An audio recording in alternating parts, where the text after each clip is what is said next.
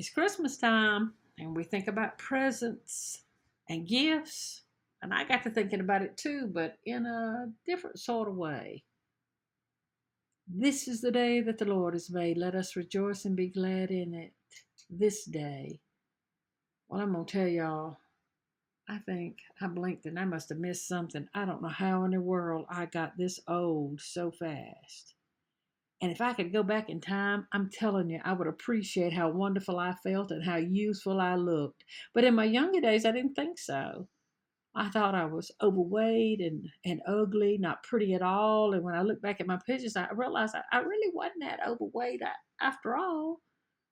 And I wonder if in 20 more years, am I going to look back at today when I think I'm overweight and say, you really weren't that overweight at all?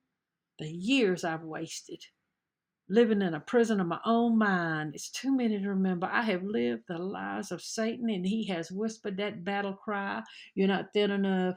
You're not pretty enough. You're not smart enough.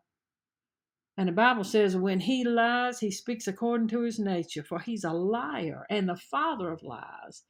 And I wonder how many other people out there live in those lies. Look back at your past and remember now how blessed you were and you didn't even know it. It's time for a prison break. Today and every day forward, we're going to have to start appreciating what we look like and what we feel like today in this present moment, the gifts God has given us. When I was young, I never imagined what I was going to look like and feel like at 67. And so today I'm going to think about imagining my older self, much older self, and appreciate what I got today.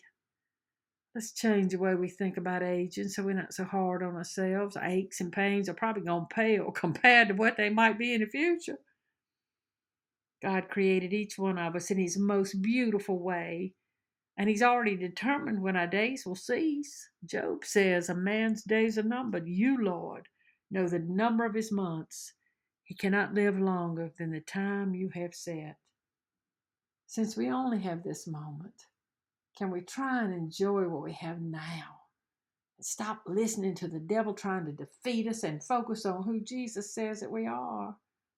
Ephesians chapter 1 For he chose us in Christ before the foundation of the world that we may be holy and unblemished in his sight in love. These words were written for all of us.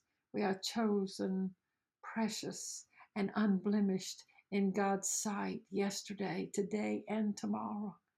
Break out of that prison of your mind. A new day's dawned for you and for me. Second Corinthians. If anyone is in Christ, the new creation has come, the old is gone, and the new is here. Amen and amen.